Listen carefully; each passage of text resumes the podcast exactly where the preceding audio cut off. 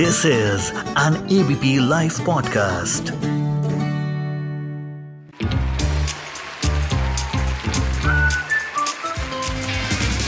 Ladies and gentlemen, the unknown movie review.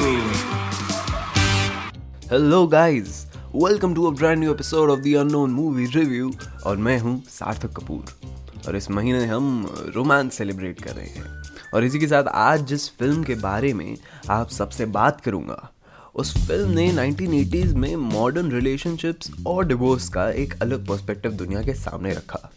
Film का नाम है इजाज़त। लेकिन फिर भी थोड़ा इस शो के बारे में बताना अपने नए लिसनर्स के लिए ये मेरा फ़र्ज़ है।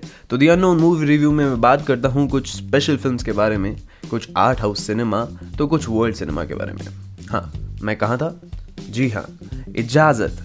इजाज़त डायरेक्ट करी है आर वेरी ओन गुलजार साहब ने। The film was based on Jatugriha a Bengali story written by Subodh Ghosh जो एक कहानी है दो लवर्स की। या वो छोड़िए? एक कपल की जो अब सेपरेटेड है, जो कई साल बाद एक सुनसान रेलवे स्टेशन के वेटिंग रूम में मिलते हैं, इत्तेफाक से। अब आप ये सोचिए कि अगर आप अपने किसी एक्स के साथ ऐसी किसी सिचुएशन में फंसेंगे तो क्या होगा? ऑकवर्ड फील करना वाजिब है। कई सवाल जहन में हैं, लेकिन बोलने से कतराते हैं। क्यों? होता है ना? Undoubtedly the film was ahead of time because उस समय इतने सेंसिटिव मैटर को डिस्कस करना was kind of tricky affairs love life ये सब इतना ओपनली डिस्कस कहाँ ही होता था? The film stars Rekha Naseeruddin Shah and Anuradha Patel in the lead film में Anuradha Patel is the other woman जो शाह साहब की पास्ट है। But Rekha who is in the marriage feels ki Shah Sahab is not over Maya, that is Anuradha Patel.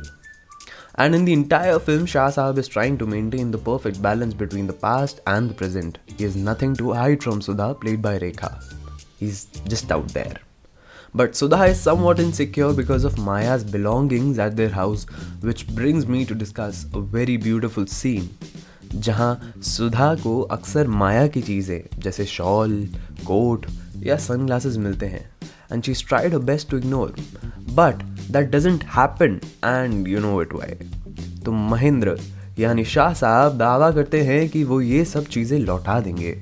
Sorry, थोड़ा of topic जाने के लिए but वो कहते हैं ना कि इंसान को तो छोड़ सकते हैं, यादों को कैसे छोड़ेंगे?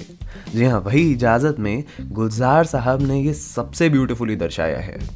तो जब महेंद्र वो सारी चीज़ें माया को भेज देते हैं, माया याद दिलाती हैं वो सारी पुरानी चीज़ों की जो महेंद्र को उन्हें और लौटानी है। वो 116 रातें, वो बारिश के दिन, वो झूठे वादे और सारी पुरानी यादें। और महेंद्र पढ़ते हैं वो लेटर, वो भी सुधा के सामने और उन्हें इस बात का काफ़ी रिग्रेट भी होता है।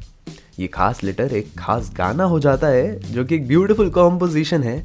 मेरा कुछ सामान तुम्हारे पास पड़ा है compose by R D Burman and song by the melodious Asha Bhosle और ये गाना उस समय का एक इंस्टेंट हिट था। The film won a national film award in 1988 Asha Bhosle was awarded the best female playback singer for the song and best lyrics was awarded to Gulzar sahab और in all the film is a rare take on divorce और a love triangle and was a milestone in Hindi cinema बस दुख ये है कि classic का दर्जा आज तक नहीं मिला। इसी के साथ आज के एपिसोड में इतना ही। फिर मिलेंगे अगले हफ़्ते एक नए एपिसोड के साथ और बात करेंगे एक अननोन फ़िल्म के बारे में। Goodbye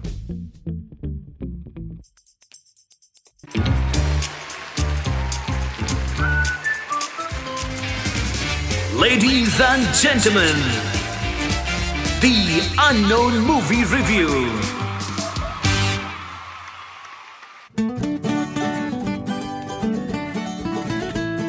This is an ABP Life podcast.